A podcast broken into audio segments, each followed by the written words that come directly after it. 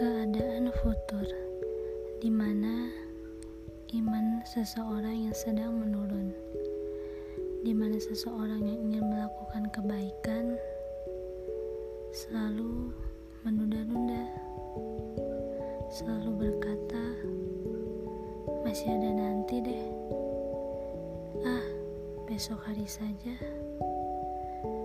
Atau bisa jadi minggu depan saja deh. Kita semua tahu